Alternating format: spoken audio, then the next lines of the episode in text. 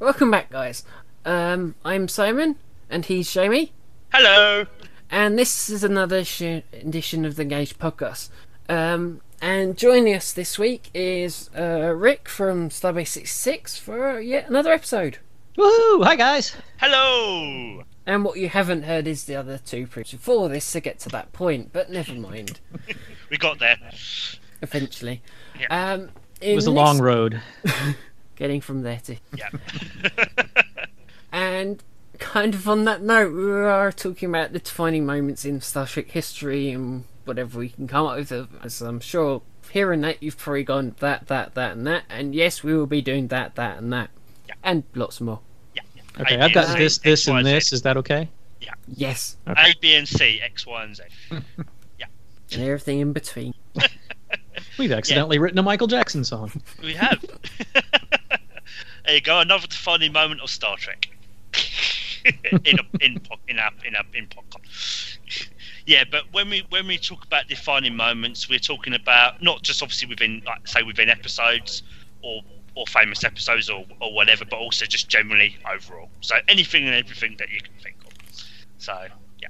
Where do we want to start? Because we could start at the beginning, we could start at what springs to mind. Um, well, I have my stuff in in in series order, but uh, I'd think I'd think nothing less, Rick. I really wouldn't. So, Fire away. um, okay. I I kind of well, I went by by episodes. I was looking at, at more of a, a a bigger picture, um, but at least especially with TOS, I think that that uh, there's a bunch in that. that you can. yeah, I, yeah. I had I actually had to had to kind of hold back because we do an entire episode on on just TOS for this. Um, but I I, think the starting place, the place where uh, Star Trek really started to become Star Trek, in my opinion, uh, is the Corbomite maneuver, uh, Yeah. where you have things like like uh, Kirk's telling Bailey, you know, keep your bigotry in your in your quarters. There's no room for it on my bridge. Um, we've got Sulu counting down everything and anything.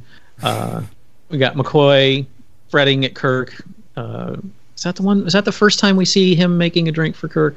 Um, Wouldn't surprise me. I think so. It's one of Yeah. the first episodes, so it wouldn't surprise me. It's just like counting down episodes before the drink comes out. I think it's just like that's again. It's it's like counting down episodes that shirts are ripped or women slept with. It's just like yeah. Now, remind me how how familiar with TOS are you guys? Pretty familiar. Yeah, pretty familiar. I mean, Okay. I haven't watched it. I haven't watched it all the way through in, in some time, but fairly familiar. Okay, cool. I, I forget who's watched what over over the years. Um, and since I- y'all are youngins, usually uh, I, I, I actually must admit I have been meaning to go back to watch through the original series because it has been, I think, a couple of years at least. So I have been meaning to go back to it. So if anything, I think this episode will be a good motivator, to be honest with you. So and and it also sets up uh, and this is this is kind of a, a, a theme that I really love about Star Trek. The things aren't what you expect them to be. You know, the the bad guy isn't always the bad guy. The the monster alien is yeah. um, you know the monster alien isn't always a monster. Um, the Clint dire Howard, yeah. Clint Howard, who who is went on to still going strong. Numerous things in Star Trek, Ferengi and this and that. yeah, I, I actually remember watching the Corbinite Manite maneuver and not and, and said just the fact that he was a baby was just like I was just like okay, very surprised. I was like I wasn't expecting that. but I think that's a great thing. You did. It's something that's completely unexpected. That you know, because you, have you have stuff like that. You have set in your mind certain things you, you expect it to be, and then when they kind of do so so far out left out of field, it's kind of like definitely didn't see that coming. So yeah, I definitely think kind of that episode as a whole. Definitely, I would definitely say it's definitely one of the defining moments of Star Trek. I would definitely agree with that. Um, I think one of the ones I've um, I'm also thinking, not so much in terms of episodes, but in terms of just generally, I think when they kind of re-syndicated the original series, because obviously when it aired, the show wasn't wasn't really that well known. It wasn't until they kind of started re-syndicating it in in the early seventies when the franchise really picked up and got really popular. So Well, that's that's yes and no. Um, okay, you know, good, to know the I'm, good to know I'm half right then. yes, yeah, you're you're not you're not completely wrong, but the show Oh. was not as obscure in its initial run as legend has it. Um, you know, there were there was a a growing well well, and this okay. Here's the problem. Uh, and Ma- Majel Barrett is talked. I've heard several several different people talk about it. Um, so a lot of it's it's not not all like retconning history.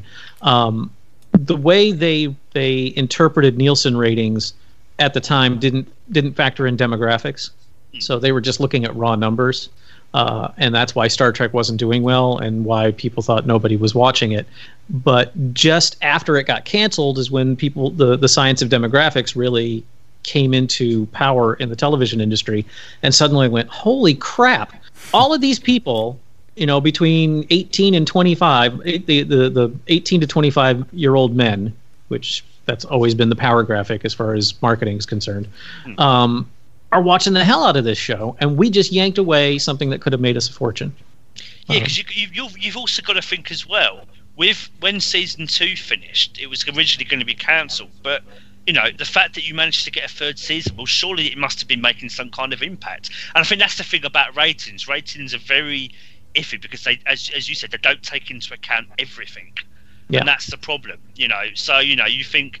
Oh, you think a show? Oh, these ratings have dropped to say I don't know five million, but in actuality, you probably got a few more million people watching. But because the the way they kind of they, they measure ratings it, it's it, it's very specific Yep. they don't take into account everything so yeah yeah i can certainly see that yeah yeah i mean you know as you were saying um at the time it seems like maybe it just said the general consensus is oh not a lot of people watching but as you said it, there probably were more people watching than, than we than we realize hmm However, you, you you are not incorrect in that it was syndication that if if they hadn't syndicated Star Trek, if they hadn't put it out on the local channels, uh, for folks who may not be familiar with what syndication means, um, I don't think we'd be talking about it today oh because agreed yeah I, you know, I would.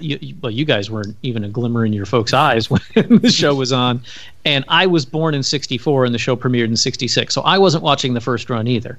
Um, you know, I remember watching it on a fuzzy little 13-inch black and white TV when I got home from school and went to the babysitters.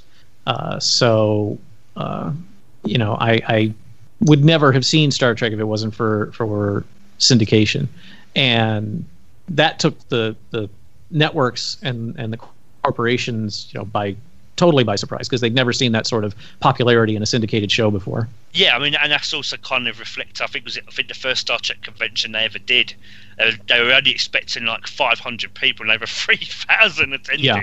So they said they were completely caught by surprise. Yeah, because I mean, my dad, he um, he was born in '53, um, and he, he actually he actually he actually talked about coming home from school and watching actually when it first actually came on came on when they actually were airing it. Um, so yeah, he's been he's been and he said he was saying kind of something similar to me, kind of yeah, if it wasn't kind of for syndication, it, it would never it would never have happened. He said we wouldn't be here talking about Star Trek today. So I, I said I think definitely that kind of that syndication is I said definitely a, a defining moment in the franchise. I said wouldn't have probably had a lot that followed on from that. Whether it would have been said the, the original series movies and all, and all the other series that came after it, probably. So yeah. So um, what about you, Si? What have you got anything from the original series? It's probably a silly Um, question. I'm sure you probably have. the most obvious, the interracial kiss. and it's moving on to season three. No, it's fine. It's said.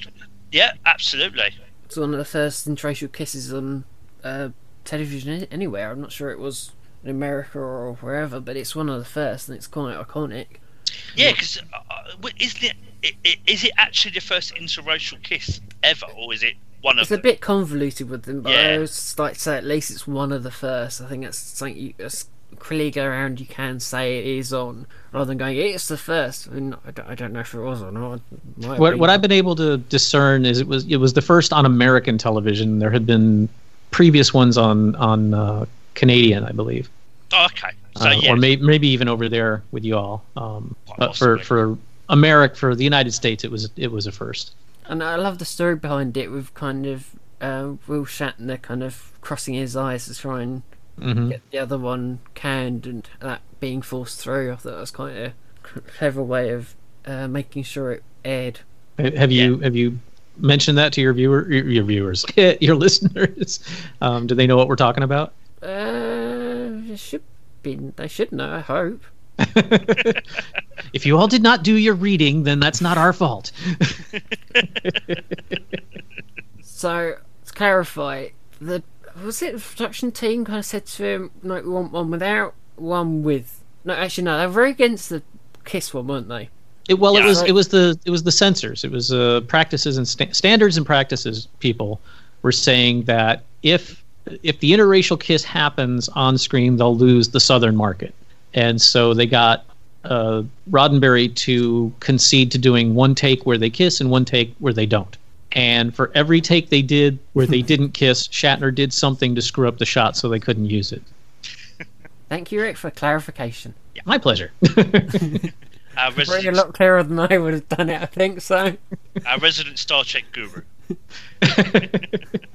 yeah, um, I definitely, again, yeah, interracial, uh, interracial kiss, yeah, definitely said one of the defining moments. I mean, absolutely. You could probably even ask non-Star Trek fans, what, and that's probably one they would they would have heard of at least. And so that's the thing; it kind of refers back to what James was on about. That wouldn't have happened unless season three had happened. So that that's partly down to the fans. Yeah. Yeah. Oh yeah. Yeah, absolutely. Yeah. Well, and we're, and we're all thinking it god awful episode, but great that thing happened. Yeah. yeah.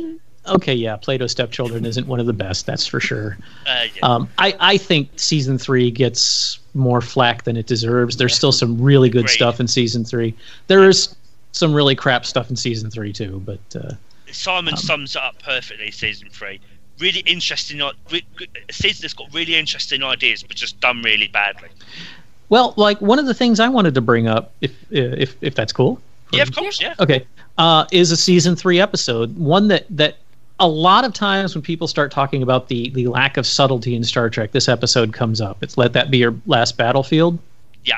Um, which folks, if you're if you're like not familiar with TOS, it's the episode where uh, the Enterprise picks up a fugitive who is black on one side of his body and white on the other side, and then he is chased by a uh, basically a police officer who is black and white also, but the pat but their their sides are Vice reversed versa. and you know obviously it's an incredibly obvious strong sledgehammer to the skull allegory for racial uh, for you know for racial tensions and, and racism and stuff like that but for all of its lack of subtlety and all of its uh, you know in your facedness people are still talking about that episode 50 years later. Mm. and as a you know six seven eight year old however old i was um, you know i racism is something that is learned. It's not something you're born with. I've watched my seven year old daughter growing and up until maybe last year when she started going to school skin color wasn't even something she noticed.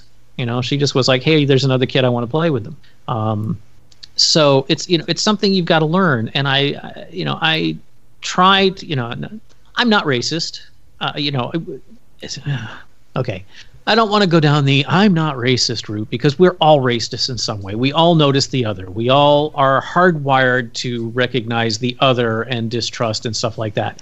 But growing up watching Star Trek has uh, given given me the, the tools I need to go, okay, I understand that circumvent it. Exactly. You know i can recognize where these feelings are coming from but they are they are irrelevant to how i behave.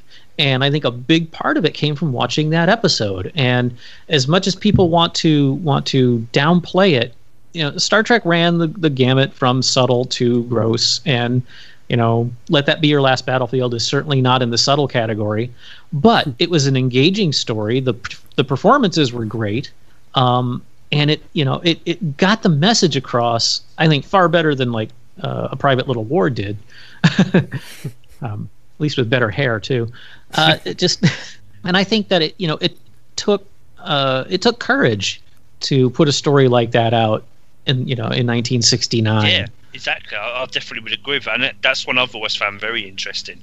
Um, you know, think of any season three episode, and that one pretty much comes to mind. Probably one of the first ones that always comes to mind for me. Um, as you said, it, it very, you know, during that time, a very said bold thing to do, but that's the thing about Star Trek. It's it's always been great at kind of at social commentary, and you know you've had obviously even now certain episodes that were made back what 20 30 40 years ago and they're still still very relevant today Yeah. um, you know i think partly what makes kind of star trek endure really Great writing. Yeah yeah um, but in a way i think in a way really you could you could say that kind of social st- social commentary in star trek's kind of another defining moment for the franchise because a lot of you know um, i think you've There's a said fair more we can talk about, Jamie. There's a few Oh. more in original series we can touch on without even oh yeah going Um, back a bit, really. Um, but yeah, all sorts of episodes, as you say, where you know you've got these all kind of these social messages in there, um, and yeah, even today it's still very very relevant. And I think that's what makes Star Trek still endure. I mean, you said to me on several occasions, so you know, Simon himself, you know, you said you know you try and follow the principles uh, uh, that kind of Star Trek has given us and trying to apply it to your daily life. So I said, you know, you know, being you Where it all leads back to Idic. Yep. Inf- infinite diversities and infinite combinations, which we first heard about in "Is There in Truth No Beauty?" That's Yep. what. Is, yeah, yeah. So in With a way, good dose of product placement for good measure. Although there was, uh, do you guys listen to the Trek Files, Larry Nemecek's uh, new It's podcast? The things I should be listening to, but haven't got around to it yet. yeah, same here. Yeah, it's on my list, but Uh, we didn't. Uh, what what what I'm talking about is Larry Nemecek, who is, uh, if you're not familiar with him, he's one of the the Doctor Trek. Do- Oh yeah, um, he he's he he was never directly involved with the show, but he has become like the the go to expert on Trek, and uh, um, he's got a new podcast called the Trek Files, where he has he has been given uh, access to Roddenberry's files, and so they're they're going through the files, Rod Roddenberry and him and and the guys from Mission Log, and uh, picking out interesting things that may that may not have been known about at the time, the actual documents from the time. Uh, and it's just, I mean, it's a little 15 minute show. He's not doing like an hour long show every week. It's one little 15 minute thing. So it's a it's a nice little interesting, but not a, a huge time suck if you want to listen to it. Uh, and recently, he found a memo uh, talking about the Idic and the, the the pendant and all of that stuff from 1967, I think. So the idea, Gene was trying to get that into the show far sooner than uh, season three. Yeah, yeah.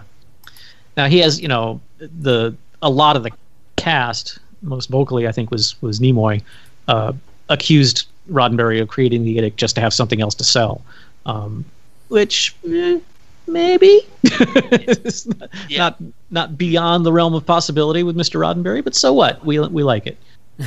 Um, I've also like. Can I bring up one of my my favorite episodes of original series? Absolutely not. Because it is quite. yeah.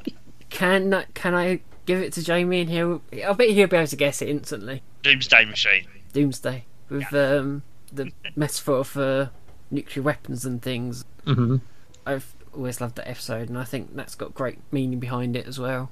It almost made my list. If if uh, you know, I, I, I, I, the only reason it's not on my list is because I was like, all right, I'm about to our series, and we're we've got to talk to, about more than just TOS.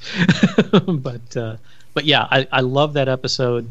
Um, Oh yeah, and uh, you know, I always. I mean, that's the thing. I think that was one of the thing for me when because when I used to watch when I used to watch stuff, I always just I always had to know the whys and wherefores. That always the mystery had to be solved. I think this is one of the first times I remember watching that, and you- you'd have no idea where where it's come from, but it didn't matter to me. It's like, oh, you just need to get rid of the thing. Doesn't matter where Yeah. it's come from, why it's doing. Just get rid of it.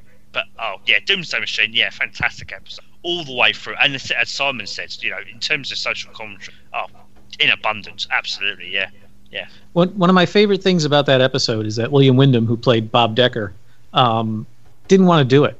He he thought, yeah, he it was. I mean, he got the gig, and he was like, "This is stupid. This is silly."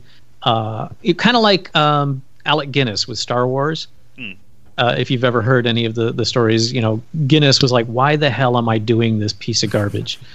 um, but Windom was such a consummate professional that he gave that amazing performance doing something that he really didn't want to do. He he was just there for a check and still just nailed the character. And it was the same with Guinness. He was like, I don't like what I'm doing. This is stupid, but I'm a professional and I'm going to give it my best. Oh yeah, I mean you, you find out a lot of actors these days. As I said, it's not, the thing is, if that sort of stuff it doesn't bother me as long as they play the part well. I'm not fussed. If, if it, for them it's just a paycheck, that that's fair enough. As long as they play the part well and it's it's convincing, fair enough. Mm-hmm. Yeah. Before we move on from TOS, I do, I, if you don't mind, I'd like to throw out one other moment. Yeah. Um, course. which is my all-time favorite Trek episode of all, all time of all time. Yeah, uh, is Devil in the Dark Ooh, because we have, yeah, the, you've got to mention that. Oh yeah. the Horta, uh, you know, the whole setup of the episode is this monster is killing people, which is so standard for 1960s uh, sci-fi TV. Um, but Trek excels where everyone's ready to kill the thing, and then Kirk comes down with his crew, and he's like, "All right, kill the thing." And then Kirk runs into it, and he's like, "Wait a minute, don't kill the thing. Let's see if we can talk to it." And then it turns out they've been murdering her children, and she's just protecting her her race. And the thing we think is a ravenous, murdering monster because it doesn't look like us uh, is actually the sympathetic character in the show and I love that about Devil in the Dark. It's it, you know that's why it's my favorite episode. It's just it's it's a, a masterpiece of uh, turning your expectations on it on their ear and showing that prejudice and preconceptions are almost always useless. Yeah, I would, I would absolutely agree with that. You know, and particularly you know because we as humans we always make judgments when we first meet someone. We always make preconceptions as much as we try to kind of be objective and try not to. We, we it's, it's, it's, it's in our nature, you Mm-hmm. know. We we do it. So that kind of episode, it, it really makes you think, you know, and kind of go, well, hang, oh, you know, I've done that kind of thing before, and it's, again, it's it starts doing what's relatable, you know, and it, and in such a clever way, as you say, you know, you think, oh, this is a monster, but it turns out it's, it's a it's a it's a parent protecting its, its it, it, their child or their children. Mm-hmm. So yeah, I, I completely agree. I, I, yeah, that's, that's it. That's a that's a, another one as well. So And one thing that frustrates me though about this episode, and it's not the episode, it's fans. How many times have you heard fans complain that Star Trek aliens are just people with something stuck on their foreheads, and then go, "Oh, but that Horta just was so stupid, the carpet monster." yeah, I, I have heard that before. But it's, that's the thing though. It was the sixties. It you know. It's, they, they didn't have an endless budget. It's like you go, with, you work with what you've got, and you know, again, I think I think I mean I'm not saying it, I'm not saying everyone is like that, but I think sometimes people rely far too much on the special effects or you Yeah. know effects when Voyager had its lizards. it did, yeah, yeah. Um, Unfortunately. But you know, if you tell a if you tell a good story or, and you've got great characters, that kind of stuff doesn't bother me. It's like, eh, I can live. You know, for me, kind of story, concept, and story is much more important. Yeah, I think I think effects can enhance and enhance some. I think can enhance it. You know, and it does it does add to the episode, but it's not the most important thing. So it's kind of like, you know. But yeah, I, I'll get I'll get your frustration, Rick. I, I completely understand and agree with it. As you say, it's yeah. I Uh, think we've also got to. There's a few other ones that I think we should talk about. I think via kind of mission log and what they were saying, I think you could also say uh, Spock's brain with the fact that it's all about um, organ transplant.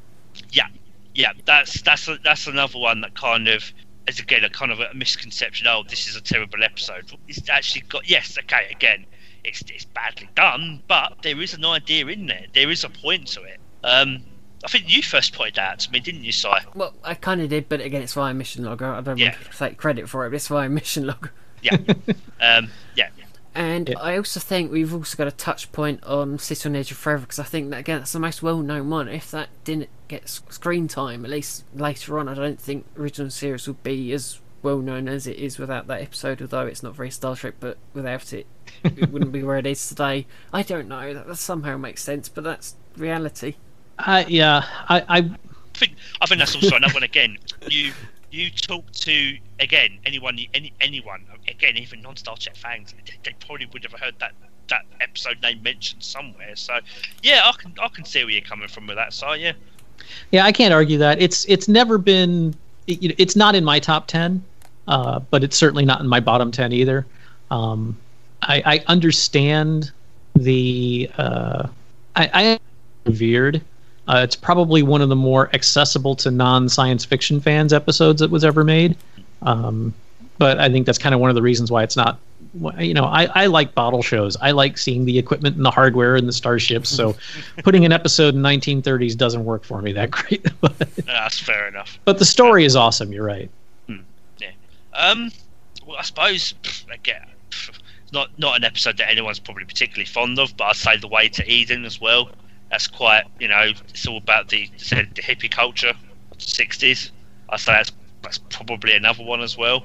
Just Fair. that one that one's conflicting because you know like if you if you don't mind mentioning mission, mission log again i hadn't really considered that you know the the mis- the message of the way to eden is the establishment is right man oh yeah, and i kind of feel weird being on that side of that equation I think I think it's, it's just it's just the fact that it's just it's it's memorable, but for all the wrong reasons, kind of thing. It's one yeah always stands out, you know. But again, there, again, it's Star Trek trying to do social commentary, something that's relevant to that time, and and it was.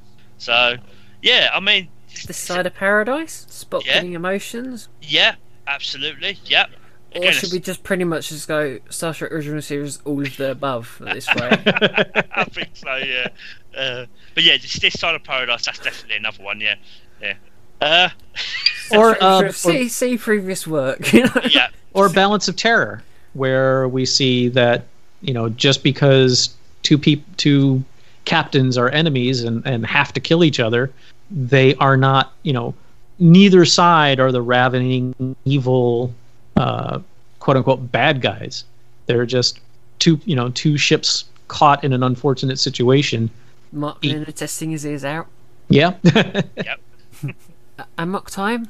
Okay, we could just yeah go on until the end of time with these ones, but yeah, two iconic and just defining moments of original series. It, yeah. There, there, there, there it's a is a trap we always fall in with original series. It's like, again, this is why I thought of you immediately, Rick. It's like, you know what? That's an easy one where I know we'll get content because it's like, or it's like crawling for original uh, animated series where we're going, I don't know. Do you know? I don't know. Whereas this one, it's like, and go.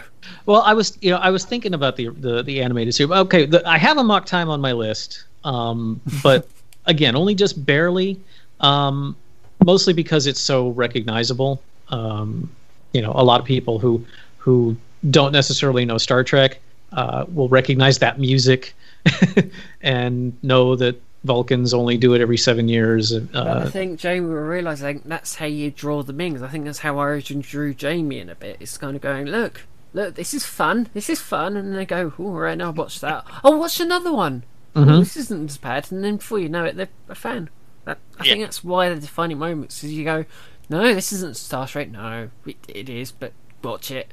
Oh, I can watch more of this now, and then they watch it and go, oh, actually, it's not that bad. But the message of Amok Time, uh, if you'll pardon it being a little My Little Pony-ish, is the power of friendship because you know Kirk jeopardizes his career to help Spock without even knowing why. Uh, McCoy, at you know, my one of my favorite as moments. hyper phrases ever.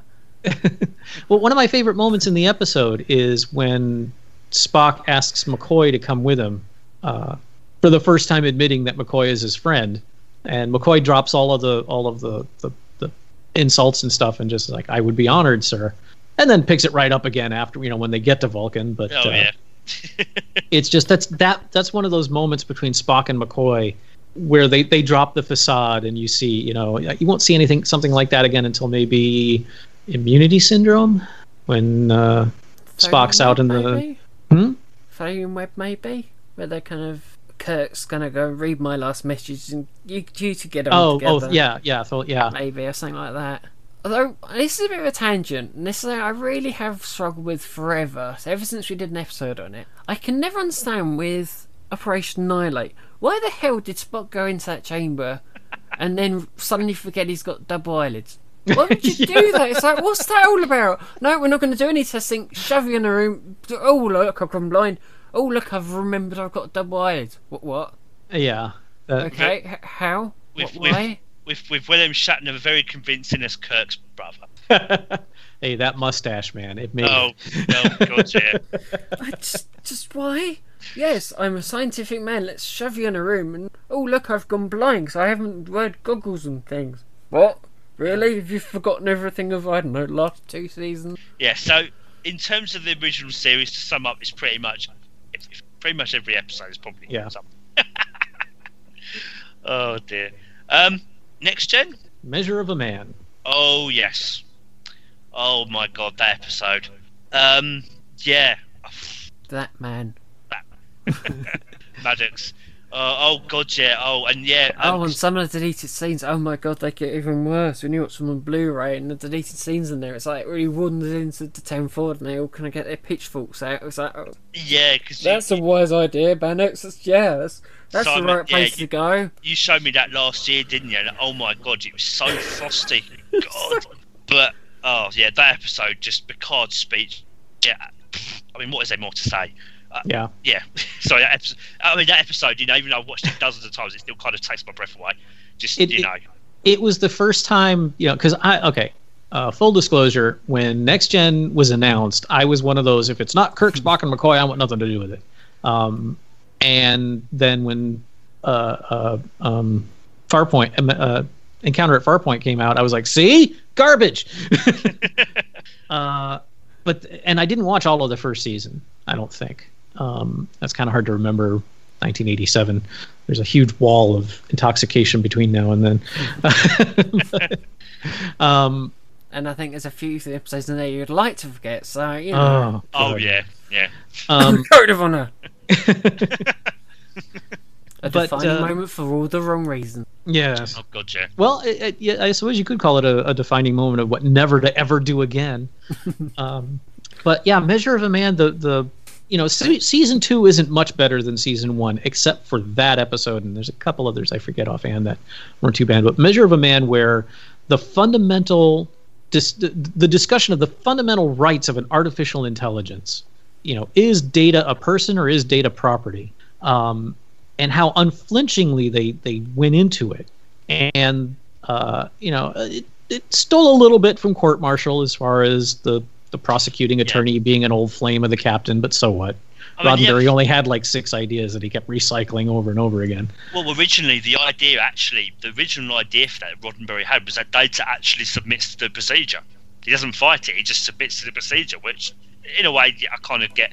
Data's curious, etc. But just, I don't think it would have been half as an interesting episode as what we actually got. no no No. I think Um, Mad Maddox probably got a, a pass after Descent. Hey, you want to Android there? Right? Here's one you can use.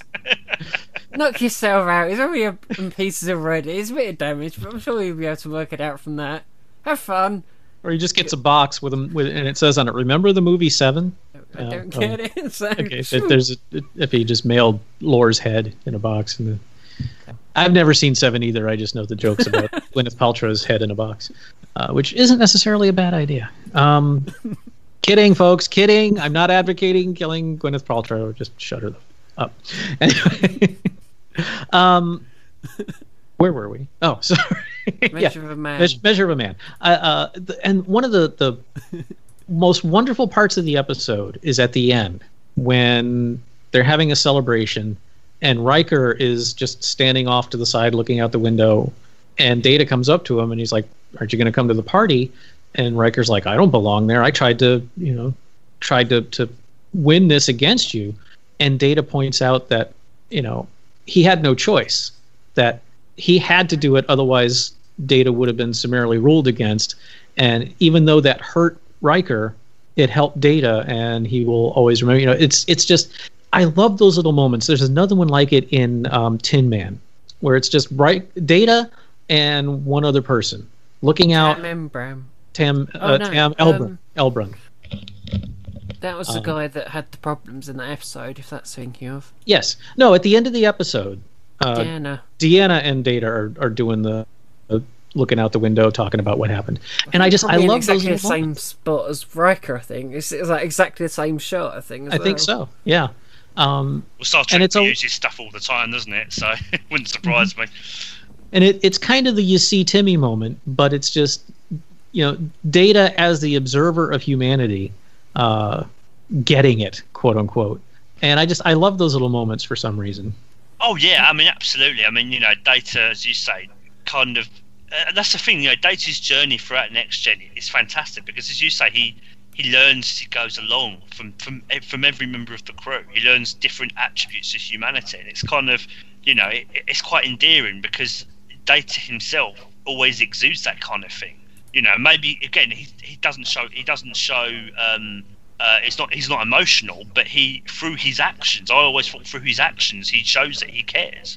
You know, he might not have he might not uh, visually show in terms of like any facial expressions, but he does. Um, you know, through his actions, he does show that. And I think I think even at one point he, he was he was saying that again his program. You know, he gets. I think he said. I think it was about Tash. I think he got he got used to her. You know, used to yeah. having her around.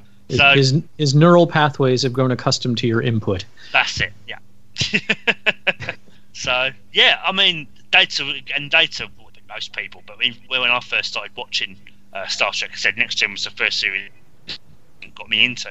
Um, and Data immediately became one of my favourite characters. So I immediately kind of latched onto him. So yeah, um, God, I mean, there's so many, there's so many episodes of Next Gen. it's just nowhere to go to next. Um, I'd say, I mean, just off the top of my head, Chain of Command. I That's mean, definitely on my list. Yeah. Yeah. I mean, you know, there are four lights. Again, just for you know, I think. Don't I mean, the torture scenes between I said with Picard and um, I can never remember the guy. I can never. I can remember the actor's name. I can never remember. Gomez set. Uh, yeah. No. No. Um, no. Oh. Uh, it's David Warner who plays yeah. played the Cardassian. I can never, I can remember the actor, but I can never remember the main character. Um, but yeah, those scenes between him and Picard, I mean, just absolutely brilliantly acted. I mean, the, the, the, the chemistry between them was just unparalleled. It really was just so interesting. Um, and you know, again, it's, it's, it's Star Trek at its best. I know that's probably a bit of a bit of a cliche saying that, but I think it's well, no, accurate. it's it. And and did you know that David Warner wasn't supposed to be playing that part? Oh, really? Wasn't oh. the original actor? Uh, uh, uh, uh, Madred, Gul Madred. That's what it was. Oh, that's um, yeah, yeah. The original actor, and I forget who it was supposed to be, uh, got sick, and so they called David Warner. I think he had like less than a week to prepare so a lot of his dialogue he was reading off of cue cards. Oh, really? Wow. Yeah, and he was still incredible. Yeah. Oof. I mean, that's the thing about that's the thing about Star Trek. It, you know, it's been gone for so long, and there's just so much stuff to discover about it. Whether you know, like backstage, behind the scenes things. It's like, yeah, you learn something new every day, didn't you? But um, yeah, I mean, I'll say Chain of Command is definitely another one. What about you, Sy? What, what about you? What another one? Yeah. Um, best of both worlds. Oh yeah. so everything goes to that next. Is like yeah, most obvious. Mm, yeah. I don't know why Chain of Command came to mind. It just came to my mind. I'm already quite sure why. It just popped into my head. um, the only reason I didn't put Best of Both Worlds on my on my list is I was trying to think of things that that had ramifications beyond uh, beyond the the episode. I mean, Best of Both Worlds is certainly a, a fantastic episode. Emissary. Um, Sorry, Sisko. Oh, oh. yeah, I mean it, it it it comes into play later, but I mean it it's other than kind of giving us a little bit more in, uh, insight into the Borg. Uh, I, I don't know that it it. Well, okay, I guess maybe I should explain where I'm coming from. I'm not disagreeing with you. I'm not saying you're wrong or anything. I was coming at this because, like, when you mentioned the, the the animated series, I was trying to think about most of the animated series while I loved it, I watched it as a kid. I you know, and I rewatched it a couple of years ago and really enjoyed it. Um, it is silly, and it was certainly made for us. You know, despite what all the writers keep saying, it was made for Saturday morning television. Certainly more highbrow than Sigmund and the Sea Monsters, but not much. Um, but yesteryear is you know is a standout as like most people will say the animated series is not canon except for yesteryear, um, which is the one where Spock goes back to to his childhood and saves his own life as his uncle.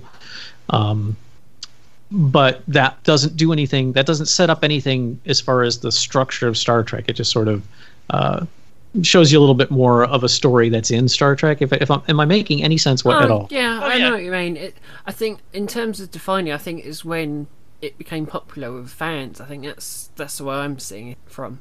Okay. Yeah. Maybe, maybe not internally in terms of the show, but in terms of get drawing fans in, that was the key point in Next Gen's history, where it's like, oh, you better watch this now. Yeah, I remember throwing things at my TV when the To Be Continued came up. But I, I can understand what you're saying. 'cause I think Joan will back me up on this and say that for for quite a while, and I think in some ways I still do. I still don't quite get the hype around it in some ways. Yeah, Well, it's it suffers from the first half being incredible and the second half being just okay. The the resolution was pretty weak. Um, but that's kind of been the problem with the Borg all along. And one of my problems with Voyager is that the more you use the Borg, the more you have to pull their teeth. Otherwise, it, or the ways of beating them have to become so contrived and so convoluted and such tortured logic that you get Unimatrix Zero. yeah. Um, that's the pro- That's the problem with the Borg. They just became like any other kind of alien of the week kind of thing. It's like Mhm. you know, they lost their edge. I thought the best of both worlds. They just you know they just didn't seem as much as big of a, as a threat anymore. I mean, don't get me wrong. There are still some fantastic Borg episodes throughout Next Gen, um, Voyager as well. There are some really good Borg episodes in there, but in terms of just looking at them as a whole and the impact that they had, they just kind of I think they just kind of lost it off the best of both worlds, unfortunately. yeah, You know. I don't disagree. Yeah. May I may I put forth who watches the Watchers? Oh yes. Oh, absolutely. Oh, who watches the Watchers? I mean, I I can't think of a better exploration of the Prime Directive actually being used and adhered to. Because yeah, you know, it's a running of all the time, but Picard upheld upheld it to the point of getting an arrow in the chest. yeah. And the other thing as well, I mean, there's there's been many episodes about the Prime Directive, like sort of looking at it from different angles. But in what I loved about Who Watches the Watchers was that it wasn't intentional. It, it just snowballed, Yeah, and it just you know. But it, it, it's a demonstration of why it's so important. Why it's so important that it's there. You know, and yeah, sometimes, sometimes I think you know when when captains decide to break it, I, I can understand their reasons. I mean, you know, a good example of that would be insurrection. That's a great example. Mhm. You know, Picard. Well, well, the fact that said an Admiral in Starfleet's already done that. yeah. Well, you know.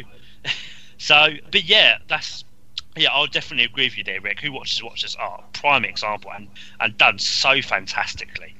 Absolutely, just the embodiment of everything that Starfleet is about. And I said, Picard, you know, upholding it until I said quite an arrow in the chest. You know, he given his life, give his life for it if needs be Yeah. you know yeah absolutely um oh my god there's just so many episodes uh, uh we haven't i don't think we've already mentioned the inner light.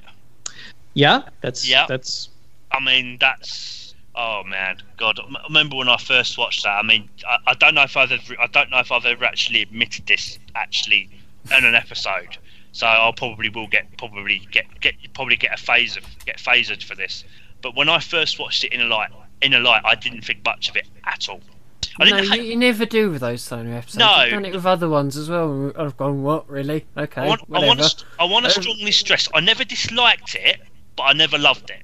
It wasn't until of said, "Come on, Dave, you know, we watch this through, think about it differently," and oh my god, It's you not the only one, Jamie. That's that's what I'm getting at. Um, yeah, Far Beyond the Stars. Far Beyond the Stars, yeah, that, that- probably a couple of other ones where you're going, really? Okay. On your on, on you go. Yeah, He's another- not with me. yeah, another episode. I ca- again, I think actually, I think that was one I did actively dislike when I first watched it. Actually, if, if I do recall, um, again, yes, I know I, I deserve like, like phasers, like a bunch of them made. Please on stun though. Um, but again, that was you know, yeah. But again, now I don't think that anymore. Both episodes absolutely fantastic. Some of the finest, um, some of the finest Trek that they, that's ever been done.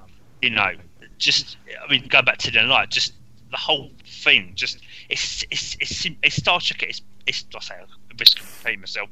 Star Trek at its best because it's just telling a story, a human story.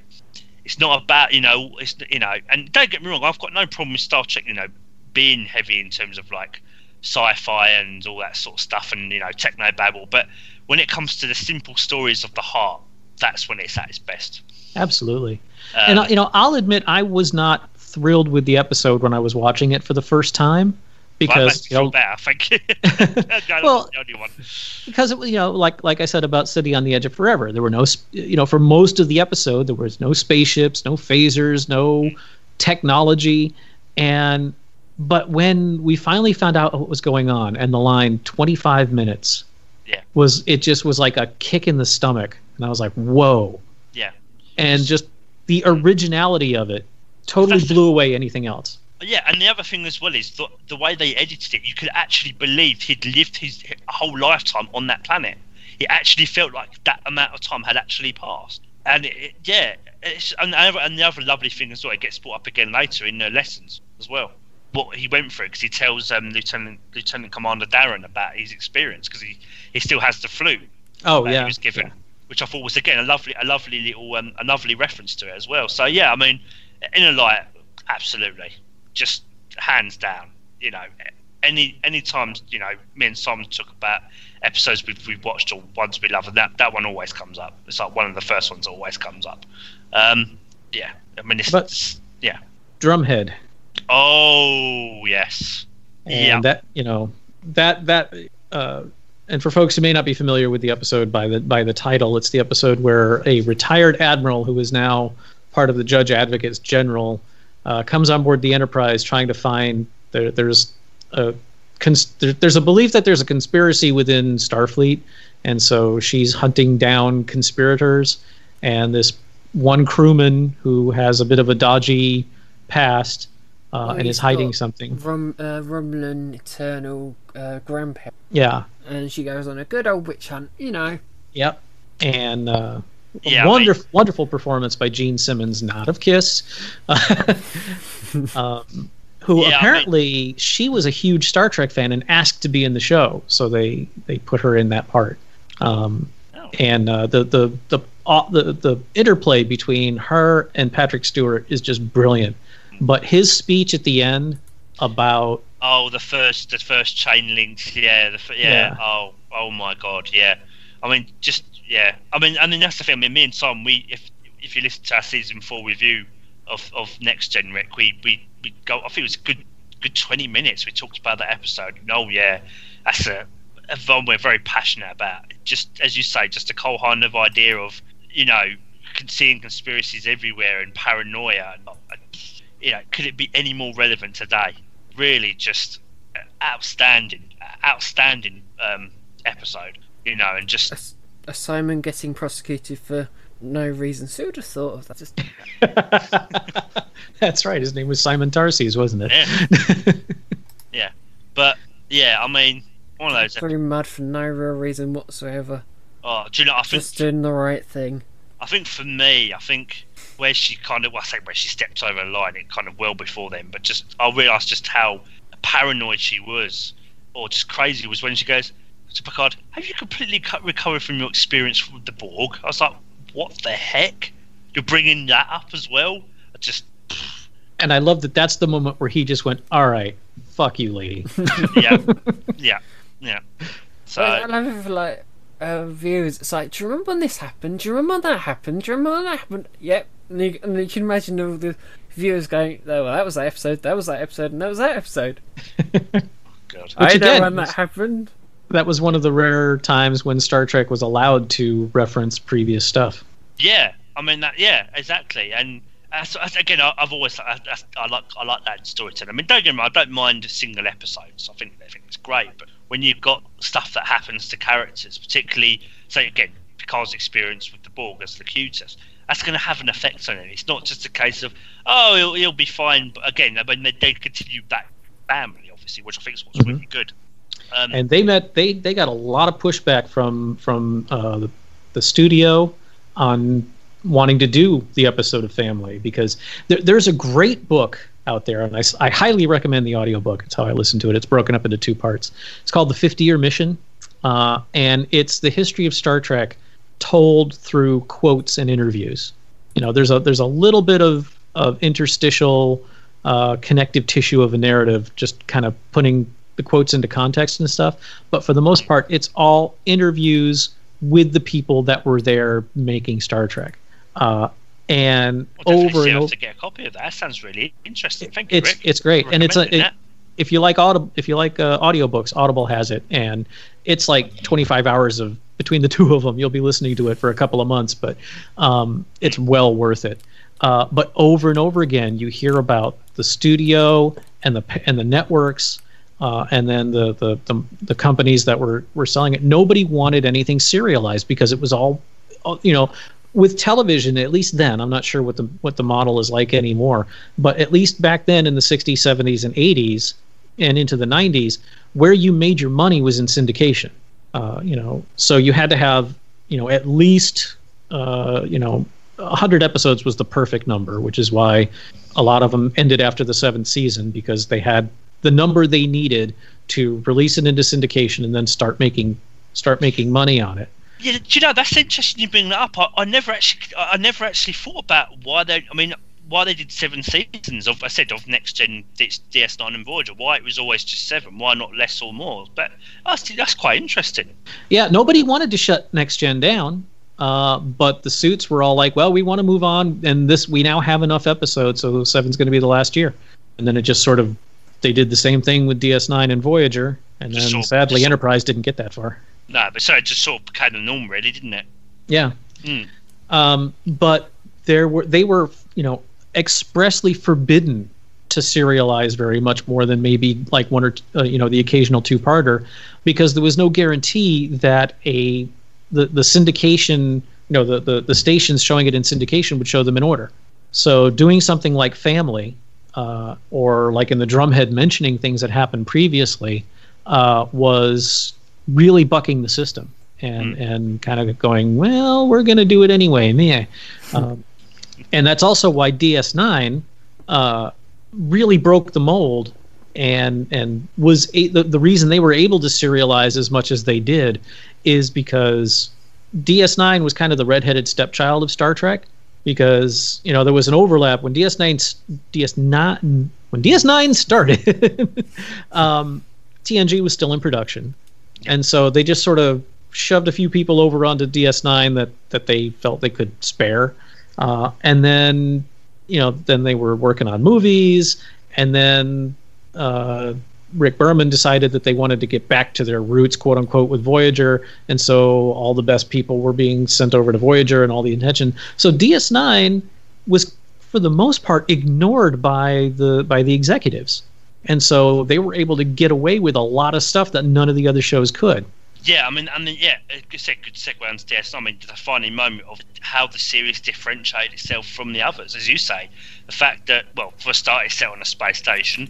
Secondly, you got much more kind of multiple story arcs and like secondary characters, like over, you know, the amount of depth that they got, and not to mention how dark and gritty it, it, it was compared to the other treks. I mean, I know uh, this is obviously this whole idea that, that it's not pure Trek, it's not Roddenberry Trek, which is fair enough. I, I understand that. Um, but yeah, it was DS9 is kind of the pinnacle of where Star Trek kind of really changed. Yeah, Kind of, I mean, this is just what I think, but kind of boldly, boldly went. You know, um, I have very mixed feelings about it. Um, at first, and, and you know, it, I sort of learned my lesson a little bit with TNG once I started. Once I learned to love TNG in season three, Mm. and realized that a lot of my objections were were silly. Um, I was not as vehemently against DS9. Uh, you know, I wasn't thrilled with the idea of it being on a station. Um, and when I heard there was going to be a Ferengi main character, I was like, "Oh, you have got to be kidding me!" um, but I gave the show a chance, and I'm glad I did. It it still is not my favorite. Uh, I don't think it ever will be. But you know, I'm in the middle of a rewatch with it uh, of it now, going along with Mission Log, and uh, I'm I'm I'm blown away by the performances. the The storytelling is great. The only thing that's missing for me in DS9 is, is a lot of you know a lot of the allegory is gone. Um, DS9 is much more a linear story as opposed to a lot of, you know, m- morals, messages, and meanings. If I can steal their their catchphrase. Um, but that being said, Uh, like the first when I rewatch was started rewatching episode, I couldn't believe that Duet was a second season episode, or was it? No, it was a first season episode. Yeah, season one. Yeah. Yeah. Yeah. because Duet is amazing. Oh. Duet is one of the finest episodes of Star Trek ever, let alone just DS9. Yeah, it's one I've I've always absolutely loved. Just for and again, that's just for the performances alone. Um, between uh, Nana Visitor and um, uh, Harry Yulin, I think it is, who plays uh, Marritza. Mm-hmm. fantastic. I mean, just you know, and again, again, it's kind of it's that that thing of um, again, it's it's about our preconception. So like, you know, some Bajorans think, oh, all Cardassians are bad. Like when um, that Bajoran kills Marritza at the end, he goes, oh, he's a Cardassian. That's enough reason. And and, and Kira's like, no, it's not. It's like not. Her "No, it's not" is just it, Yeah. heartbreaking. Mm.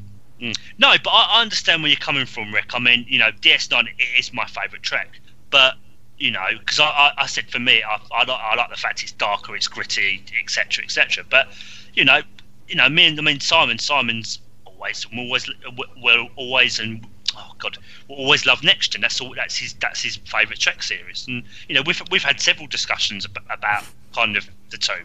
You know, why we why why I, why we prefer one over the other. But you know, you know, it's fair enough. I mean, you know, the the thing the thing I always think of with DS9 though is, uh, you know, the stuff that that kind of DS9 where it kind of started, it wouldn't be there if it wasn't for Next Gen. So if you think about um, the Maquis. Um, and obviously getting Worf into DS9 and Chief O'Brien. Well, Next Gen, you know, you've got to give Next Gen credit where it's due. Oh yeah, yeah, I don't disagree. Yeah.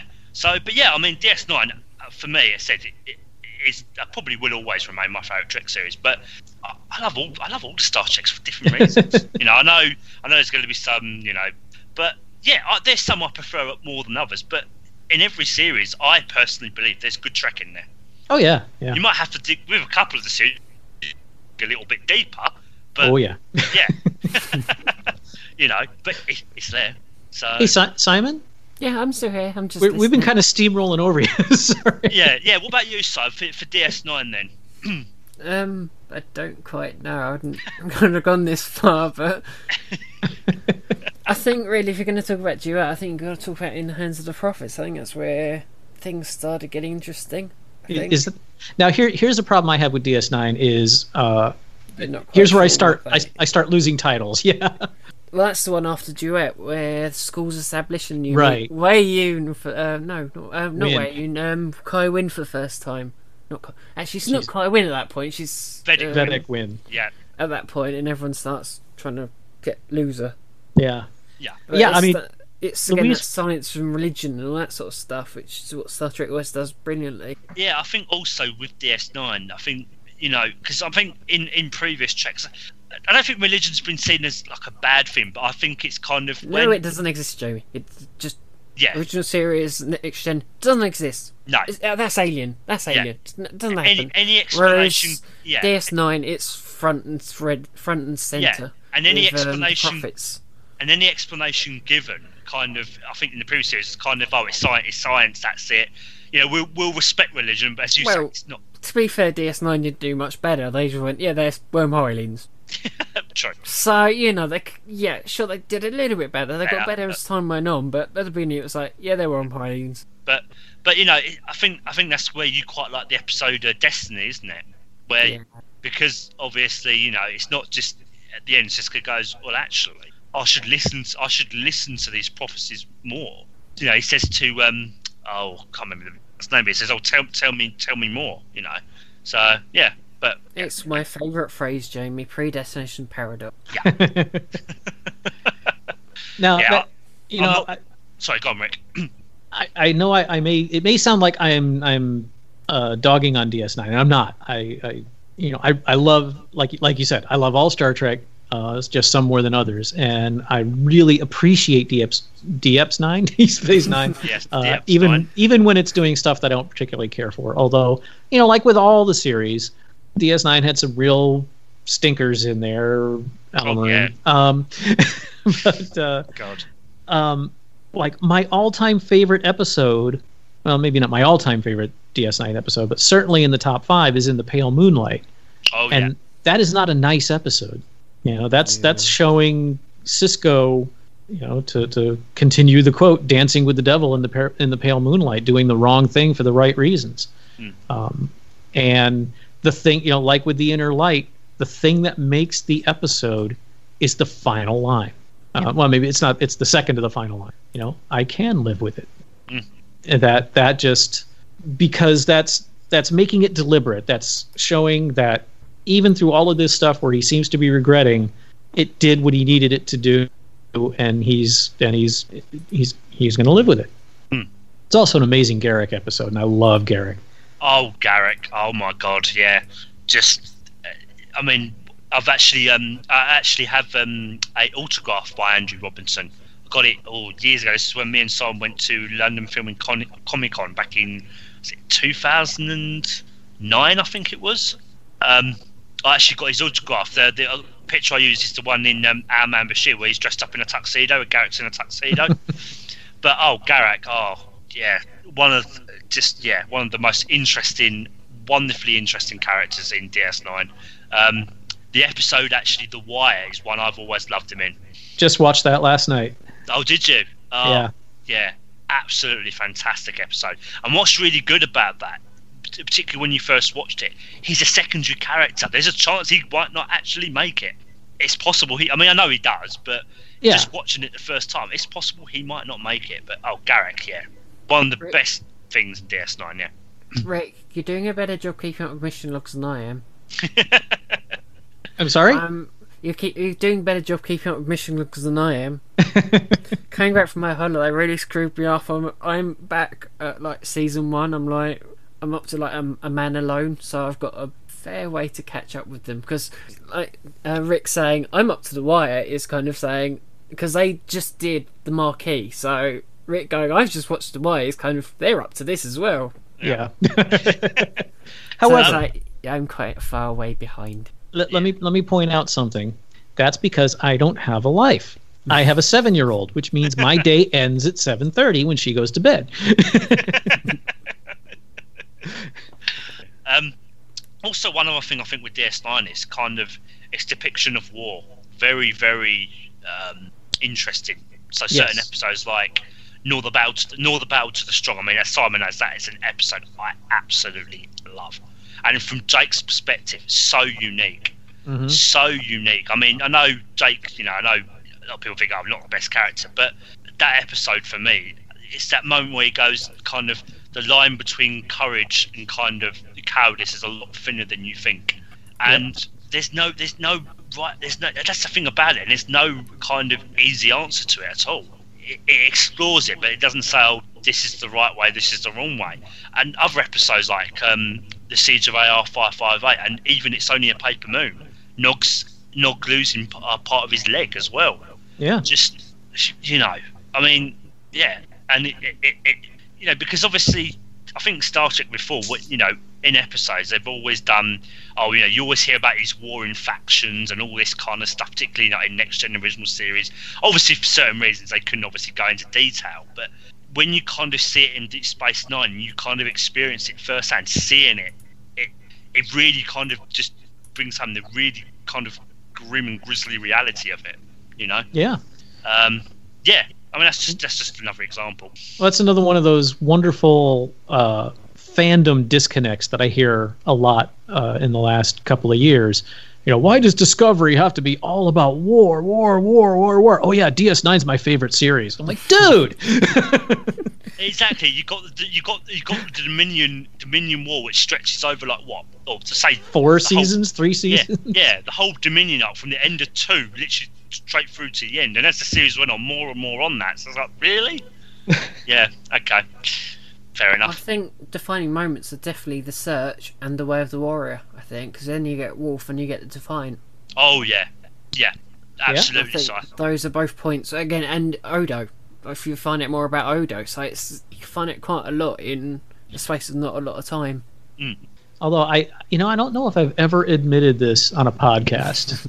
um, my biggest problem with Deep Space Nine, and it pains me to no end because I think Auberjonois does a magnificent job Odo, the character of Odo and the changelings, I, I don't mind the prophets and the magic of the pah-wraiths and all that stuff as much as I mind the magical abilities of the changelings to totally ignore mass. I think somehow you managed to get that in last episode as well. Somehow I don't know how, but I know it's the serious episode. I think you sneaked that in as well last time as well. it may be I maybe I did, maybe I have said this before. I don't know. I just I you know it's just for a show that really is so careful to keep things if not possible at least plausible the fact that Odo could become a, you know a handbag or a mouse or a bird or a you know a 250 pound person or 200 whatever it just it just hmm. This is a point where you take a page from my father's book, where it's where I remember this from a few years ago. Where it's like talking about because Dad doesn't like science fiction at all. So his what he said was, uh, and to quote him, "Well, it's all bollocks anyhow." So, yeah There you go. That sums it up. doesn't you it? know, kind of. Yeah, Alright. well, we'd like to believe in anything. It's all Uh. bollocks anyhow, Simon. Okay, right. Thanks, Dad. We Yeah. won't we won't ask you about any of this because we know what response we're going to get. Just, okay, right, Yeah. fine. Um, Yeah. that that kind of covers up the whole conversation in, in one one sentence. Uh, well if, if you'd like to edit that out I wouldn't mind That's fine. Oh, I, I s- I really suffer from I don't remember what the hell I said on a podcast itis. Seriously. Yeah. Um, another episode I would just like to quickly say as well. Um, the Magnificent Ferengi. You know, I was going to mention I um what's the one and and uh, uh, trying to sidetrack you. I was just uh what's the episode where uh the female Vorta is wants to defect and so they end up getting but they end up getting captured by the Jem'Hadar and Quark is there and they're in the the in the the the cir- those circular force field cages Um, and the Jem'Hadar. That's Jim- oh the, yeah, that's it Yeah, is the end of Jem'Hadar. Okay. Yeah. Because Quark gives the speech in there where you know uh, Sisko is just Quark through this Quark, and finally Quark's had enough, and he gives that speech about you know how the Ferengi aren't aren't as bad as humans or they're much better. and all You know that right there was the turning point, in my opinion, for Ferengi in Star Trek, where they became an actual race instead of a punchline. yeah, yeah. I mean, that's that's one of the things as well about um, DS9. They actually made them into well-rounded. I say characters, but just as as a species, just overall. I mean, yes, I know they kind of still were comedy characters, but you know, I think the fact that they kind of used that to their advantage, given how they were kind of viewed in next gen. Well, let's just kind of keep them this way, but at the same time, we can develop it. So yeah, I absolutely yeah, I do agree. Um, Uh, funny because I found found some of the quotes that you're talking about, Rick, on Trek Core, and it's I love it. Just kind of we're nothing like you see. We're nothing like you. We're better now. If you'll excuse me, I have to look. Uh, look. Uh, look I have a lock to pick. Mm-hmm. uh, Uh, um, and yes, the Magnificent Ferengi Yeah. is a very fun episode. I know a lot of people give it give it crap, but I love it. I love that Iggy Pop is in it. Um, Mm. I, you know, what was one of the most amazing things, and that may be the episode where I realized it. Um, you know, Jeffrey Combs is amazing. Uh, and, you know, I don't think anyone would would argue that. But one of the things, because my business is, you know, I'm in the entertainment business. I, you know, and so I generally tend to recognize actors no matter what kind of makeup they're wearing, because it's just it's just you know I'm sort of trained for that.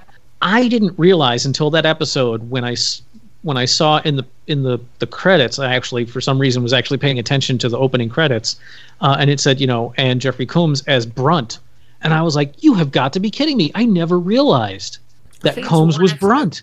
Where he did two episodes, he did it as Weyoun and as Brunt. There's one episode where he did both roles. Mm-hmm. Yeah, I think it was at near end of season seven, wasn't it? If I recall. Can't but his his ability to so totally disappear into the role of Brunt was so I just uh, it just blew me away because stuff like that I love it when it happens because it's Oh, such yeah. a rare thing and you're like God damn Combs is amazing Um, should we move on to Voyager? Trials Must and we? Tribulations. Trials Oh, and God. Oh. Tribulations. Yeah, sorry, I spoke ahead. Yeah, trials and tribulations. Oh, oh God, thank you, Si.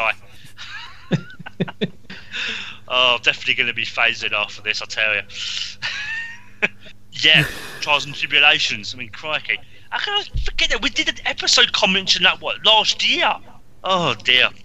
Oh, One of Yes. the greatest, most wonderful cop outs ever, and I wish they'd stuck with it for Star Trek in, in the future. Um, they're Klingons? Yes, they're Klingons, and we do not speak of it. Because I remember when that episode was being wa- was, you know, when it was advertised, when it was announced and stuff, and we're like, they're finally gonna have to deal with this issue, and then they went, no, we're not. no. Oh, Still got that weird scene at the end.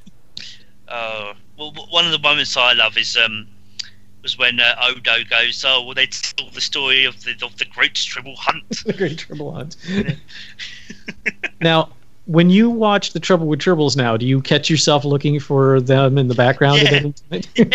yeah, I must admit, yeah, but it's just oh, just so fantastically done. The way they just, oh yeah, I mean, I still don't like the creepy connotations from Mirror Mirror and the final scene. oh yeah, yeah. Do you want to explain it, Si? Rick, do you know what I'm referring to? you talking about them using the, the scene from Mirror Mirror with Marla MacGyver or Marla Yeah. Mar- Mar- Marta? Marla? Marla. Marla. Moraine. Yeah. Anyway, yeah, I know what you're talking about. Yeah, That's the scene they used to put to put Sisko in. yeah, Yeah. yeah, yeah. I mean, I- yeah, it is, but Creepy. Bit it worrying, is. really. but yeah, it's two of the great captains, but they had to do it. They had to. You can't Yeah, but if you've ever seen Mirror Mirror, you sit there and go, what? That, Yeah, that's I- got I do totally agree. wrong connotations going on here. I do agree, but yeah, okay. Well, well, if, if they had taken it a little bit further and shown Kirk being Fanfic, flirty, then that you would have been. Just, no. oh, what's it called? It's not fanfic. There's a um, dark uh, fan stories, isn't there? I don't know what you call it, but no. Uh, moving right along. um, so yeah, yeah, trials and tri- trials and tribulations, yeah, absolutely. Um, there's probably many others we could mention. Oh, it's Spice Nine, but um, I think we've done plenty. I think there's, yeah, there's there's some, but I think it's more kind of it. Yes, great, it happened, but not yeah. like Uh, defining enough. I think. Mm. Um, I, don't- I don't know. Voyager. I mean, not so much. I say I say episode, but I mean, you know, it's gonna get brought up at some point. Seven of nine coming into into season four. I mean, Yay! yeah, I was I was hard pressed Doctor stories. yeah. I was hard pressed to come up with anything for Voyager because I mean it. Voyager's problem, and I, you know, I, I watched every episode. I didn't miss one. I didn't hate it while we were Problem is watching it's it. Strength, isn't it? That's the problem with it being flung mid of nowhere. That it's a bit kind of um. Mm. Now what? And, I- Well- and, also, and I'd also say probably said the fact is the first female captain as well in, in Star Trek as well. Oh yeah, that's that's yeah, Hmm. yeah. That's that. You know, it's funny. I'm I'm glad you mentioned that because I'm so used to Janeway that that I'd kind of forgotten that very important aspect of it Hmm. of the show. And Um, we could have said it about um Sisko as well. Yeah. Yes, yes. Um, but Just just you know, saying. Voyager, I think, was A Rick good Berman's experiment. biggest mistake. Yeah, I mean, Voyager. You used to love Voyager, Jamie. You used to love it. yeah, I still think it's. I still enjoy it, but I must admit it, it, it's frustrating because it had the potential. Because I mean, it, it- what you saying? No, they wanted to go back to. They wanted to go back. You know, back to its roots. That, that that's fine. That's great. But if you've got a series like Deep Space Nine, which is taking it in a new, unexpected direction, and you go back to, I said, back to where it was before, it, you, you're going backwards Yeah, you know, 1960s television doesn't work in the 1990s, and that's kind of what Voyager unfortunately did. I mean, I've got no, I've got no problem with Voyager. I said going back to its roots in a way, being being what it was. But if you'd had much more of a darker, again, because again, I mean, we've talked about this before. Me and Simon have, and we've done it on a couple of episodes, other episodes. The Maquis and Voyager crew members, they got potential there for so much potential for conflict, and it was just resolved so quickly. Yeah. So what what was Well, the point? not so much saying resolved as just forgotten. Yeah, exactly, exactly. You know, and you know, Voyager could have kind of. Poor, poor Lieutenant Carey. Oh yeah, Lieutenant Carey. Yeah. Do you know? do you- Um, yeah, I don't remember who Lieutenant Carey was. The in the Starfleet engineer that got kicked out by B'Elanna Torres in the third episode. Oh, Yeah. I know solutions this particular scenario. Right, you're chief engineer now. Okay, right. Right. But you know, Voyager had the potential to kind of be a good mix of kind of Deep Space Nine and kind of I think original and next gen, and it just it wasn't. I think that yeah. I mean, I take it. I do think Voyager. I do enjoy Voyager. I think it's it's great trek there. But even I must admit, I'm not as kind of uh, rose tinted about it as I used to be. Um, But I think Voyager's two major mistakes, which could have been so easily avoided, was one. Are y'all familiar with the show Gilligan's Island? Nope. No. Okay. Back in the in the '60s, uh, in the U.S., there was a TV show called Gilligan's Island, which, if you've ever seen Galaxy Quest, you may, you've heard it mentioned.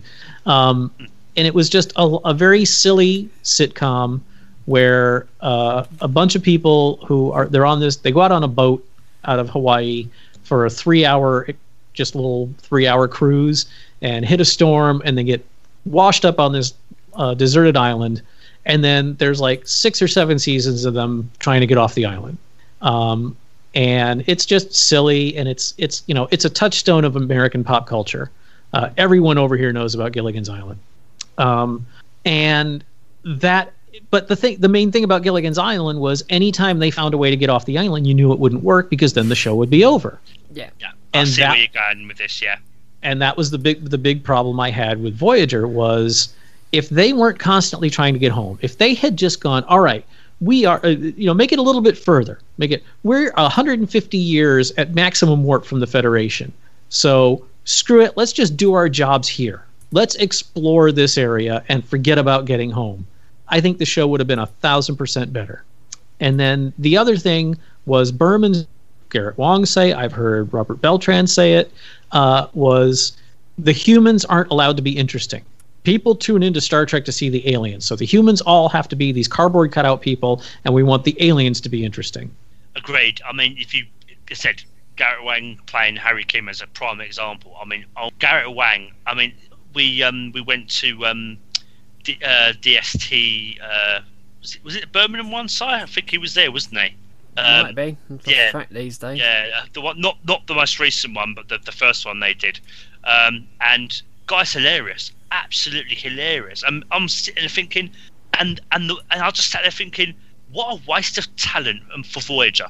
The Oh, amount, yeah. of, the amount of stuff that they, they could have given him. Because I think Garrett Wang, I've got no issue with him. I mean, I think given uh, what he was given, I think he did a reasonably good job. He did the best that he could with the terrible writing that he got lumped with. Yeah. But what a waste! As in terms of the, because that's the thing about Harry Kim. People say he's the most boring character, and I agree, it's true. But in a way, he's the most frustrating because the potential was there. There were Mhm. moments he has within Voyager. They're they're fleeting, I grant you, where he had the potential to be so much more. And the fact, I think, I think you might have mentioned this to me, side. The fact that he was a model officer was a nice touch. The fact that he was a I thought was a really nice thing going for him. But they just squandered his character so badly. And literally throughout the seven seasons, he hardly grew at all. Well, I think part of that is that Wang was not at all uh, quiet about his dissatisfaction. So the leaving him an ensign for the whole thing was sort of retribution. Because my Mm. what I've been able to gather through various stories and stuff is that Berman is a vindictive mother person. Fair enough. but yeah, I mean, yeah, Voyager, as you say, I mean, there, there I said there are there, there's a couple of said defining moments. But um, should we talk about Enterprise then? well, re- real quick, I I did think of one thing that stands out for Voyager that, that I wouldn't that I would like. Well, two things, and it's two characters. yep, go on. Tu- Tuvok, in my opinion, is the best Vulcan since Nimoy, and you know, especially because he's he's full Vulcan. I loved his portrayal uh, of Tuvok. I thought Tim Russ did a marvelous job playing Tuvok because Hmm. it is so easy to play a Vulcan as just boring and wooden, Jolene Blalock, uh, but he didn't do that. um, you know, he was interesting. He was. I, I, I loved how there was one episode where, excuse me, okay, that's better. um, where he's trying to explain being Vulcan to some alien or whatever or somebody on the bridge, and he mentioned he's he says my people are dispassionate. He doesn't say no, that without emotion. He says dispassionate, Hmm. and that sums up Vulcans so well Yeah, because you know you would see Vul- Tu- Tuvok get pissed and and frustrated and but but he always kept it under so much control. It was he, he really did a great job with the subtext of of Tuvok, and uh, and I, I just I thought that his portrayal of Vulcans was a, a defining moment for Voyager, and then the other is the Doctor. Yeah. Oh yeah, absolutely. Okay, that's all. You know, thinking back, what you just, huh? Uh, that that's all I, I I'm, I'm that's all I had to say about Voyager. So The Doctor and his very helpful uh, 20. What was it? 20. No, 30th century. 29th. Uh, 29th 29th century. century. Um, Hollow, uh, ho- hollow, hollow emit, uh, no, holo emitter. Oh God, mobile emitter. There Mobile emitter. Thank you, thank you. Yeah. the most laziest plotline ever. Oh yeah, Future's End, your favourites. Yeah, so Simon can't stand that. Yep, we can't be bothered. It's just sh- going around the streets of LA for this week. Just, yeah. well, it's better than Rimmer's Light Bee. Yeah. no, um, yeah, I agree with what. Yeah, what I was saying, um, with Tuvok, thinking what you're saying, Rick, I actually agree. Yeah, in terms of his kind of portrayal of Tuvok's portrayal of Tuvok, yeah, definitely. Um, I never really actually given it that much thought before, but yeah, thinking back on it, I completely agree with you. Thank you. Um, Enterprise. I like the Andorians. I love the portrayal of the Andorians. Um, I Oh, hated yeah. what they did with the Vulcans. Oh, really? Yeah. Hmm. I, Um, I, I'm gonna have to disagree with you there, but And do debate. No, I'm honestly quite intrigued. What, what is it about for you then? They well, okay. They were incredibly emotional and really didn't try to hide it all that much. Uh, and then the whole thing with with uh, T'Pau and uh, and um, T'Pau's mother and the whole the teachings of Surak were a splinter group. That I lo- like, I love- what? I love the way they found it. That's the bit I love. So they're in Oh, that prison cell, and it's like just around the corner. You go, how did you miss that? Um, I just it was the, it was the timeline of that that bothered me because you know Spock always made it sound like the Vulcans threw out their emotions centuries ago, and you know Enterprise is like what 150 years before next gen, or you know not even, and uh, oh yeah. and and so it just No, it like made no sense to me. Mm, I can kind of, I can kind of see where you're coming from there, Rick. Yeah, I mean, I think for me, it, it's just I mean, it adds just an interesting dynamic. Um, you know, and I think, I mean, maybe I'm not sure really sure if you can explain. it. Maybe you kind of explain it as Vulcans have just kind of they're still getting to know humans. I don't know. They the thing is they can't understand hu- humanity very well. They don't Hello. the way in their minds kind of how how humans act around them it pushes their buttons i don't know. I mean it's that kind of thing maybe. I, I don't know. Maybe it's a bit thin but i've always found it quite interesting i must say. I've always kind of you know the fact that they are different. Um and yeah i think i do what you're saying so oh it's just around the corner yeah, that was that was kind of silly but learning about early vulcan i think it was quite fascinating i must admit to to, to use a direct you know Spock quite Yeah. um I, I it just it just to me it, it it wasn't far enough back in time for them to be that emotional.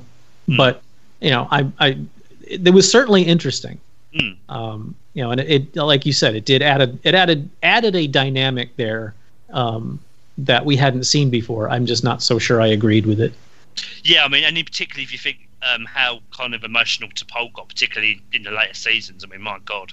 I mean, I Oh, know the things I know- they did to that poor character Oh yeah, well yeah. I mean, the fact that they got her addicted to drugs as well. Was it Trellium D? I mean, my God. yeah You know, I mean that bit where she smashes the the, the pad against Archer's desk. Goes, I won't let you do it. It's like, okay then, right. Well, and, and the whole thing of, of making mind melding to be kind of the, the Vulcan equivalent of wanking in public and uh, Yeah, yeah. and then the whole Klingon augment ridges, no ridges thing is Yeah, I mean that was them trying to kind of explain. it. Oh, these Klingons, are, they said they're next gen Klingons, so we've got to explain this in some way. Yeah, yeah, I don't know. Again, I you know my I think Enterprise's biggest problem was there was too much meddling from above. You know that's how you get stupid shit like the decontamination chamber. yeah. Again, the, the problem with Enterprise. I mean, I know they kind of rectified that a bit later. Obviously, they rectified that a bit later, obviously with the Xindi twenty four episode arc, and obviously season four as well.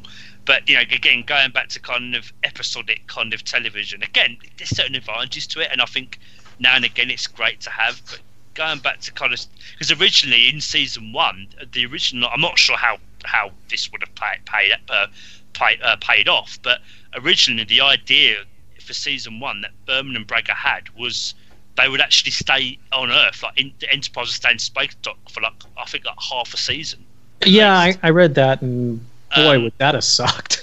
probably would have done. I mean, the thing is, though, is Berman and Braga get a lot of flack for the later Star Trek series, and I think to some extent, I think it is warranted. But what I've come to kind of understand is a lot of the time it was the networks themselves that were coming down on them, and a lot of the stuff they wanted to do they couldn't do because they were restrained. Well, yes, you're you're absolutely right. But where I hold Berman especially to task is they also never went no. Yeah. You know, Roddenberry would fight tooth and nail, and then if he didn't win, he'd sneak it in anyway. Whereas, Mm, uh, yeah. you know, Berman would cave at the la- you know at the slightest provocation. Um, I, I don't know. You know, I wasn't there. I wasn't Yeah. in the meetings, so you know, I Uh, you know I could be very wrong, but it just seemed like the more Star Trek went on, the more Rick Berman became unwilling to take risks. I think that was the thing as well. I think I think he described it himself. You know, when you come to kind of being on Star Trek for was it twenty years at that point, he's kind of franchise fatigued. I think he described it as. Um, and the thing as well, I mean, the Enterprise. You know, I must admit, I mean, you know, I I've you know I watched it through the first time. I, I was I didn't love it, but I think over the last few years, I think generally Star Trek fans have actually grown. I don't think they love it, but they've grown more fond of it. I think it's like kind of watched it back for. It's like okay, yeah, it's got problems, but it's not as bad as we thought it was. But- yeah, I need to give it a rewatch. I haven't. I, you know, I tried last year, and I only got about four episodes in. Uh, not well, not not because I didn't want to watch more. I just other things got in the way. That's fair Um, enough. but you know, I watched every episode as it aired, with the exception of the second part of A Mirror Darkly, Hmm. uh, which I've gone back and, and watched. And I am not a fan of the Mirror Universe, but that was a banging pair of episodes. I really Oh it. yeah. Or I mean, quickly just saying, going kind of back to DS9. That's one thing DS9 I didn't like. The, the, the Mirror Oh. Universe they did that far too much, far too much of that. But yeah, um, yeah. So are there kind of any moments we want to kind of say about Enterprise or? I can't think of any. Season three was defining for original series uh, for Enterprise. Oh yeah, Yeah. I'd say. yeah. Is that the Xindi War series? Yeah. Yeah. Yeah, Yeah. See, I didn't. I didn't like it. So. Well, my Yeah, I problem with the Xindi War is, you know, uh, the problem with prequels in general is if you try to do something that big that we've, uh, it's it's hard to accept. You know, I could accept that there there was a war in you know in the early days of the Federation that we've never heard of, but one that involved such a big race and that like cut a, a swath across Florida, you'd have think you'd have thought at some point in in, the in the future. Three series. Yeah. somebody would have said Xindi. Yeah, yeah, that that's one thing I yeah I'll, I'll agree with you on that one, Rick. Yeah, that's kind of it's always been a bit of a well, you know, that's getting a problem with doing prequels. Yeah. Um, but Xindi, I would yeah, I'd say definitely in terms of what Star Trek hadn't done before, definitely the Xindi's. And I, I mean, putting that putting that kind of huge continuity error aside, I always quite enjoyed the Xindi arc personally. Um, I'm trying to think of his. Um, I suppose I say season four probably. You know, kind of in a way, kind of the the three story arcs they did, three parters they did, and trying to kind of again trying to fit in next gen, um, which I know pro- not everyone was probably that fond of. Although I must admit, getting Brent Spiner in was great. I must admit, him playing um, Arik Soong was brilliant. I think he was fantastic in that in that three parter. Um, Yeah. you know, I think maybe that was the problem. The Soong family was incredibly inbred because they only had like six genes amongst them. Um, yeah. Uh, well, I suppose really that. I suppose that just well, there's a couple of look. This got it, when Discovery has only been one season, so I'm not really quite sure if there's any. Um, I I think there is uh, at least one. Um, I mean, yeah, we're we're about uh, the the whole first season was about the Klingon Wars, so Hmm. uh, it's going to be different than what we've seen. But there's the one moment, and I think it's in the last episode. It, it kind of all blurs together because it is all one long story. But where they have the capability to destroy Kronos, and Michael Burnham confronts uh, Admiral Cart. Oh, damn it! What's her name? Uh, Um. Oh. Um. Oh, what's her name? Admiral. Um. And I love her. I love the character so much, and I can't think of her name. Yeah, I know. I know you mean it. I can't. oh, Admiral. Um. Oh, Cro- Cromwell. Cornwell. That's it. Cornwell. Thank you. Yeah. Com- Cornwell. Cornwell. Yeah. Yeah. Yeah. I wanted to say Cartwright, and that's like a totally different character. Um, uh, and she's, you know, and Cornwell's just like on her last nerve, and she's like, "This is this is the only way we can do this." And and Burnham just lets her have it with the, "This is not who we are." You know, what's the point in saving the Federation if this is what, how, how you know, what we have to do it? The only thing we've got left are our our morals and our our ideals and our beliefs and that was such a powerful moment. Oh, um, yeah. I love Discovery. You know, I've got a, a few quibbles here and there, but overall, I really love Discovery. But that to me was the really the most Star Trek moment of the show. Yeah, I mean, Discovery. I think. It, I mean, you know, again, I think me and Simon have said we, we we're kind of the same. We think it's really great, but we've kind of think we've got issues with. I mean, particularly that last episode. I mean, Yeah, it didn't end well. it was Uh, uh, it was inc- the problem that I had with Disco- the problem with Discovery was there wasn't enough episodes in season one. yeah, Um, now, obviously, I understand they weren't quite sure how how the Star, new Star Trek series was going to do, so they only had to they wanted to do only a certain amount of episodes. But I wish they'd taken that risk because I think if they'd just given it even just two or three more episodes, I think it would have made the storytelling so much better because it just felt incredibly rushed. well, and also if they hadn't spent four whole episodes out of ten in the freaking mirror universe, yeah, but but yes, um, yeah, but definitely looking forward to season two. Absolutely looking forward to starts season two. tomorrow. Yeah. So I'll definitely be watching that on Netflix with my dad because I'm going up to I'm going up to London tomorrow to see him uh, for the weekend. No, not tomorrow. Sorry, Friday. yeah, you guys get it on Friday. Yeah, Friday. Beg your pardon. Yeah. um, yeah, I, oh, yeah, absolutely. Um, what about you, Si? Any defining moments for you in, in Discovery? Um, well, Star Trek coming back on TV. Yeah, Yeah, yeah. It's a bit broader, but no, no. kind no, of abs- in what 2005 it ended with Enterprise before it Mhm. came back last year of Discovery. I think that's pretty defining. You know, kind of Yeah, and also obviously I know I, uh, we haven't touched upon it, but obviously the, the Kelvin timeline films as well. Star Trek coming back, obviously not as a TV series, but just coming back. back in 2009. Yeah, yeah. And even with I think the original series films, there's a few th- there's a few things with that. I think you could say um, the fact with Star Trek Six, it's the um, metaphor for the fall of uh, Berlin Wall and things. Yeah. Chernobyl and things and stuff like Yeah. that. And As Peace. tortured as that metaphor was. I think that's quite prominent for me because I watched the film probably a week ago, something like that. So that's quite prominent in my mind. with the car park With The car park, yeah. extended version. Yeah, yeah. yeah. And that, again, that's Admiral Cartwright in there, and yeah, and um, uh, um, the girl that plays Odo as well, yeah. Yeah. being shot. yeah, I'm kind of glad that whole segment did not make it into the the final cut. I like the car park. I like seeing a bit of the car park in a film for no apparent reason. reason. Well, I. I just mean the, the whole conspiracy aspect of it. Ah, fair enough. Um, yeah. So, are there any mo- other moments that we can think of? I mean, I probably think we've done plenty. I think we've done quite a lot. I've been at it for a while, and I think we've done most of them. If I was going to say if we haven't done all of them, I don't think we've done all of them, but I think we've done a good percentage of all of it. Mm. I think, and I think it definitely makes up for animated. I think that definitely makes up for that after the Yeah. that show. I think. I think that's like whew, that's that's a relief. I think. Just Ah. so. Yeah. So, any other? Yeah. So, um, are we all happy then? I'm ecstatic. Yeah. I've had a great time. Thank you again for having me on. That's all right. So, with that, where, where can people find you?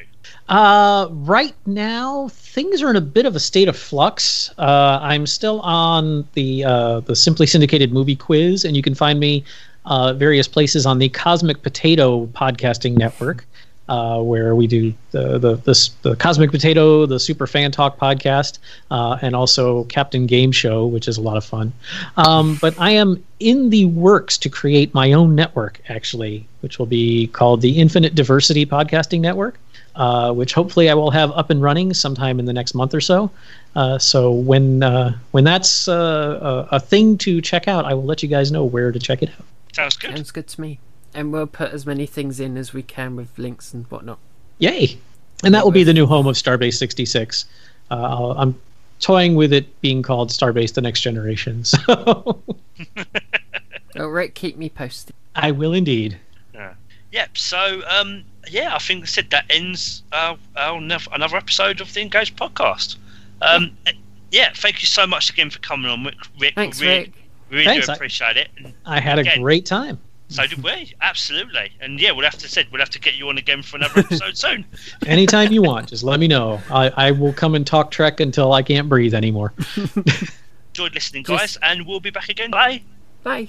Bye.